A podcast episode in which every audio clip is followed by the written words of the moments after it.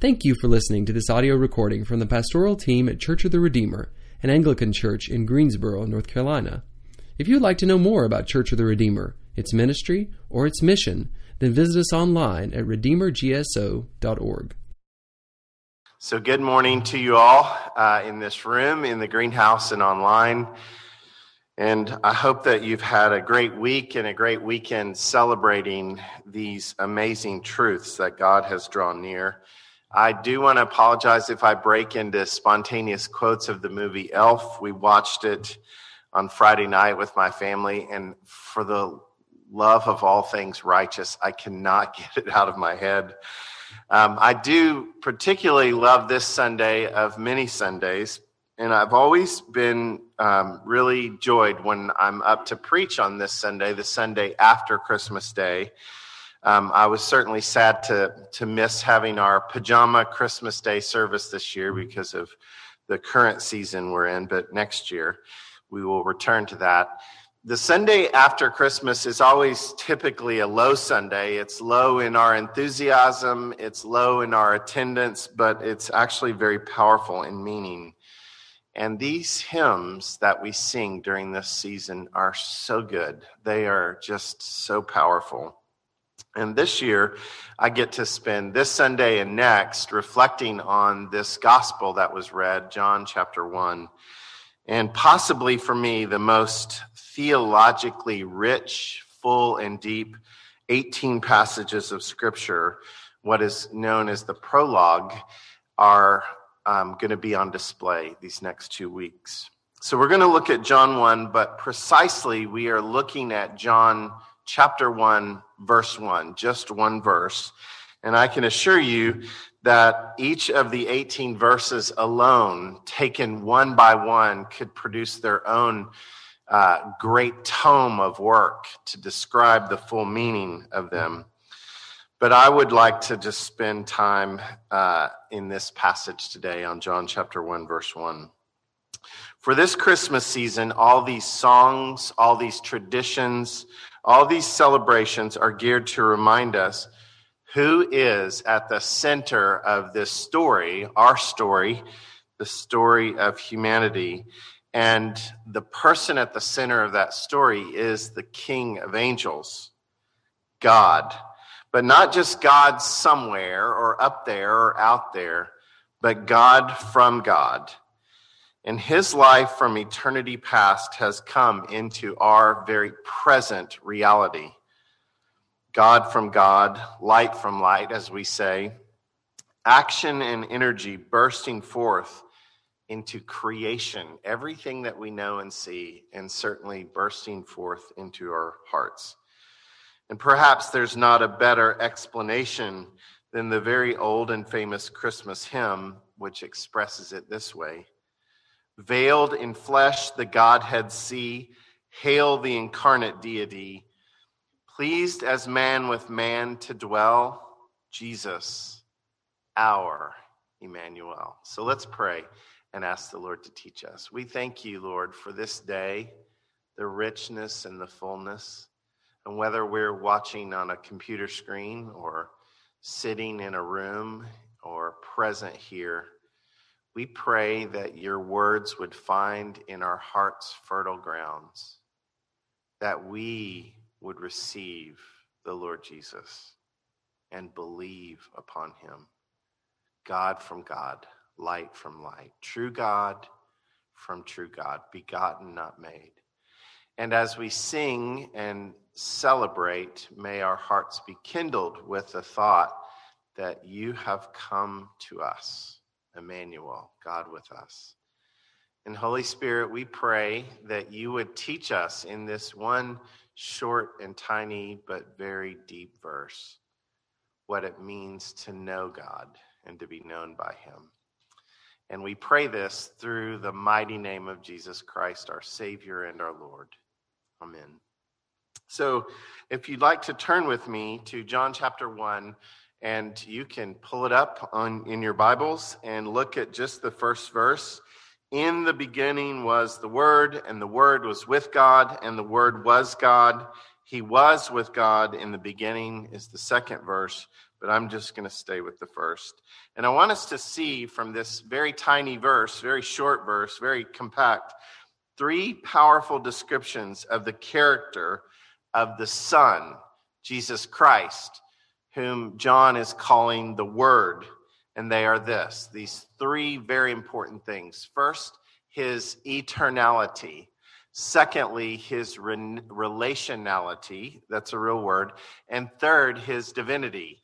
So his eternality, his re- relationality, and his divinity. And now you're thinking, I'm trying to show off with big fancy words. I'm not. Um, but I'll try to describe those uh, points, the, the framework for today's message, with some other phrases. So the first one Jesus, the Word of God, is eternal in nature. He is eternally pre existent before everything. He is outside of time and space. He has always been and will always be. This is the first part of the verse. The second is that Jesus, the Word of God, is relational in his persona. He is eternal in his relationship to God the Father. And third, that Jesus, the Word of God, is God and is truly, fully, and perfectly divine. Or we might say it, He is eternally divine. So let's start with the first part. In the beginning was the Word. You know, we turn back to the book of Genesis, and in Genesis chapter 1, we see the author, some would say it's Moses, I think that's who it was, is dealing with this fixed point in creation. In the beginning, when creation came to be, Moses is writing about, God made everything, the heavens and the earth, in the beginning at that point in time. It was the first glimpse of creation. And the book of Genesis is not this scientific manual to help us try to figure out how creation happened, but it's a framework for us to understand this very important point that God has created. But when we turn forward to John chapter 1, we see that this verse goes further back than even Genesis 1. The Greek word in John 1 is translated into the same English word, beginning, but it means much more and much further back. It means the origin, that by which anything begins to be. In eternity past, the writer of John chapter 1, verse 1 is saying, There was the Word. And again, another very important term here the Word. When we hear the term the Word of God, we often think of this a physical book or a written word or a spoken word. And that's partly um, contained in this. But when John is writing this word, he is using something way deeper. It's like he packs a lot of meaning into this Greek word logos, and it's like a big suitcase of depth and meaning. It's almost like what your plate looks like when you go to an all you can eat buffet. You're taking from this and this and this, and you're packing it on your plate, and then you're going to eat your little hearts out. The meaning of this word is so full. Let's see this again.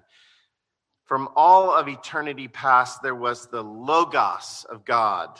Now, stay with me for just a second. I know it's the day after Christmas. It's tempting for your eyes to glaze over. But I want you to see Logos, in this word, the word, encompasses thought and action. Psalm 33 6, God spoke and the heavens were created by his word. The logic and the meaning and the purpose of God. So the Logos of God, called the Word, is the revelation and the creative expression of God. So it's not just a simple, the Word. In other words, the Word of God, Jesus, is an eternal being. He was and always was. Now, you may ask yourself, is this just a exercise in pulpitry showmanship? By no means. What I want you to understand is that the very Word of God, Jesus, has always been and will always be and this matters to your life. More important than we often know. This is of the greatest importance to you. And it is because of this. We are creatures subject to the chances and changes of this life. We are all changing. When I was in college, I learned that except for brain cells, almost every cell in your body dies and is reproduced by another cell. So even your body is not the same body it was five years ago or 10 years ago. Everything is changing. And over a lifetime, think about the way that you've changed, things that you think about, things that you do, how we've all changed. And our culture around us is always changing. What's cool today is not cool tomorrow. The Greek thinker Heraclitus once wrote The only constant in life is, in fact, change, except the Word is eternal, unchanging, always is, and always will be. And the reason that we need to hear this is that we all try and hitch our lives to things that do not last, hoping and praying that they will provide certainty. So, the true celebration we need is a breath of fresh air on the greatness of God. Otherwise, our Christmas tide experience is just sipping sentimentality. You catch a vision that Jesus, the Word, was always ising and wasing. And you're confronted with your smallness and your finiteness and your weakness. But at the same time, you are assured of His constancy, His eternality, and His abiding reality, God with us. What are you hanging your hat upon in this life? Where is the anchor for your ship? If you lost everything, what would you cling to? The Word of God, Jesus, has existed independent of time for all eternity. He does not change, He is completely trustworthy. So that's our first point. In the beginning was the Word. Let's move to the second part of John chapter 1 1, and that is this and the Word was with God. This statement isn't just a matter of location. He is over there, or she's around that corner. But it also means the Word was distinct from God. The Word was present with God if you and I are in the room, we might say, well, you know, I'm in the room, Alan is with me, or I'm with Alan, or whichever way you prefer to use your English grammar. There is a location element to these statements. But also, in this case, it implies more of presence. We were together. The Word was present to God. In other words, the Word had a relationship and has a relationship to God, and the Word was with God. And the uniqueness of the Christian view of God is that God is eternally relational. He has been in relationship for all of eternity. And he has held and sustained an eternal relationship before anything existed.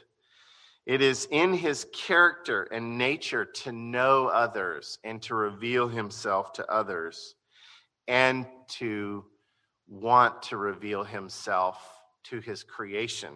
Some theologians say that the creation of God is his glorious self revelation to all of the universe to say, here's what I'm like, here's who I am.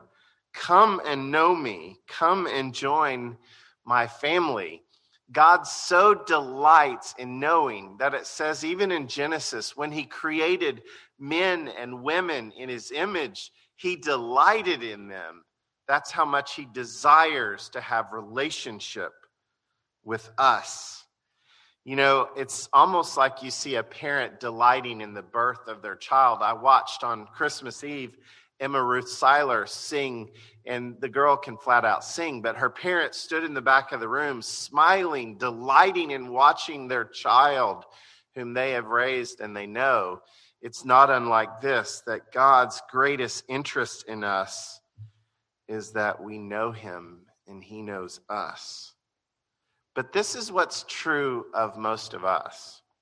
We are either searching for friends, longing for friends, longing for new friends, longing for old friends, or running from friendship to protect ourselves, trafficking in shadows and mysteries. This is what's true of us running toward friends or running from our nature. But the Word was with God, and that means that you exist and were created to know Him and to become family with Him through friendship. Many people will stumble through life trying to find their meaning and purpose, and often unable to do that very well. And you will not be satisfied in this life or in your personhood unless you have a relationship with the Word. Everything else is just striving. But you might ask, well, how do I have a relationship with someone I cannot see? This Word, who some people talk about, who lived a long time ago, but he's not front and center with me. How do I know this Word? The basis of our relationship with God, the Son, right now, at this time, is not sight, something I see or grasp or apprehend fully with my senses, but faith, something I know. For some, their relationship with the Word, Jesus, was sight and faith. They're called the apostles, these remarkable folks who changed world history. Let's listen to John, 1 John chapter 1. That which was from the beginning, he's echoing John chapter 1, which we have heard, which we have seen with our eyes, which we have looked at, and our hands have touched. This we proclaim concerning the word of life. The life appeared we have seen it and we testify to it and we proclaim to you the eternal life which was with the Father and has appeared to us. We proclaim to you what we have seen and what we heard so that you may have fellowship with us. And our fellowship with the Father and with his Son, Jesus Christ. We write this to make our joy complete. What I'm saying is, there is a, a group of people who saw Jesus with their eyes. They heard him, they touched him, but they also had to believe in him. And their sight and their faith unites us to them and to Jesus. This is why we say we believe in one holy Catholic and Apostolic Church. But listen, Jesus says something to one of these apostles, Thomas. He says, Listen, Thomas, because you have seen me, have you believed? Blessed are those who do not see and have yet believed. Blessed are they who have not seen and yet believed. That's us. And as great as the apostles were, you are blessed who believe in this word without seeing. Now, some would say, but that's reckless. I mean, you don't ask anyone else to believe in something if they can't see it or prove it. That's why it is called faith. What has made this year so hard, we could say, is we also have lacked this connection and relationship to one another. So naturally, if we don't see the word, it's very hard for us to feel like he is real to us. That's why we go back to the truth of the scriptures. The word was with God and the Word is with you. and you can be with the Word. Which brings me to my third point. Finally, John says in the third part of this first verse of chapter 1 and the Word was God. From the creed, again, we say the Word, Jesus, was eternally begotten, not created of the Father. God from God, light from, from light, true God from true God, begotten, not made of one being with the Father. Okay, lest I completely lose us with this passage, um, let me remind us that this is the most powerful, this is the final exclamation point of this verse. But all three of these things hang together. Jesus is God eternally from the beginning. Jesus is present to God in relationship. And now we see in this last section, Jesus is God in full divinity. So there is God the Father who is not God the Son. And this chapter, John chapter 1, doesn't even address the Holy Spirit fully, God the Holy Spirit. So here's what I want us to grasp about this verse Jesus was in every way possible God, yet he was a separate person from God the Father. He was constantly God and eternally God, but he was also God distinctly. In the Greek language, there's no article. He's not a God or the God. He's simply God. Now, you may think this is hard to understand. It is hard to understand. I want you to know that the church in the fourth century, for 181 years, argued and struggled with this. Who is Jesus? And eventually they concluded this which is found simply in this passage. Jesus, the Word, was of the same substance of God as God, but was also God Himself. Now, if your mind isn't hurting, my mind is. But I'll tell you what, my heart leaps in this passage. One writer says it this way, one theologian the simple sentence of verse 1 is the most compact and pulsating theological statement in all of Scripture. Jesus was always existing from all eternity as God in perfect fellowship with God the Father, and though not mentioned in this passage, God the Holy Spirit. So you may wonder, okay, Alan, what what then does all of this mean? I mean, I've got a visa bill to pay from Christmas. I've got to raise my family. We go back to school. I'm trying to stay safe from sickness. I've got to go back to my job. I'm playing with my friends. What does this mean to me today, seated here or watching this? It means this if you have seen Jesus, you have seen God. If you listen to Jesus, you are listening to God. Everyone wants to know what God is like. All you have to do is observe Jesus. Angela Kay will occasionally send me to the refrigerator and she'll say, Would you go to the refrigerator and get the ketchup or the salad dressing? And it's amazing. I open the doors and I can see everything except the ketchup or the salad dressing. And it's probably right there staring in front of me. And i turn to her and i say i can't find it. And she comes over and with all love and affection says it's right there.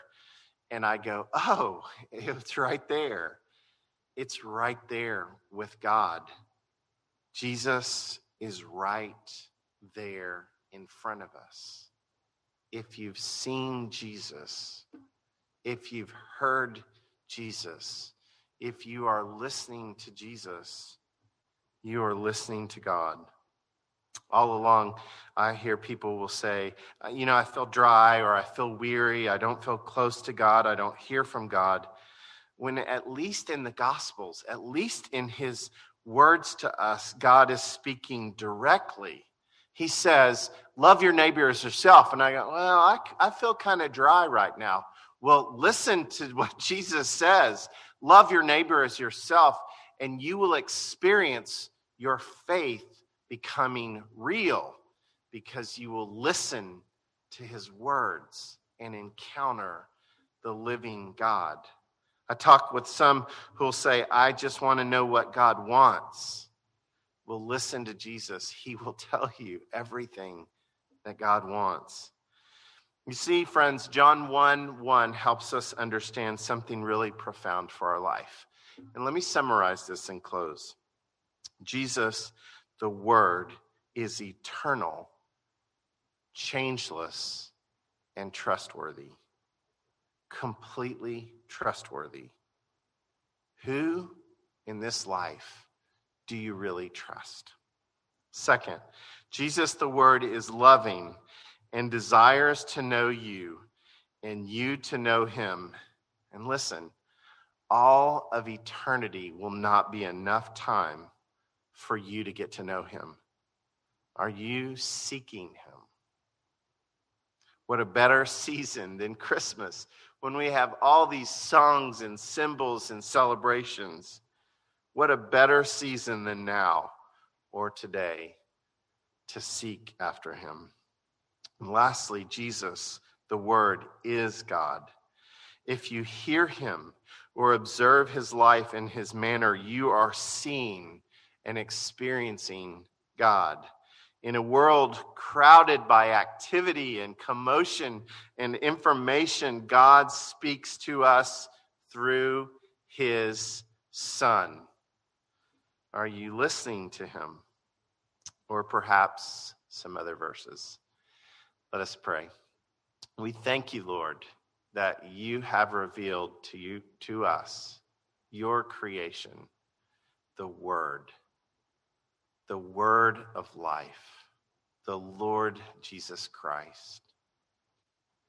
And may we know him and seek him and listen to him and obey him and be found in you. And we thank you for this truth. And we pray that you would bless us this Christmas season in Jesus' name. Amen.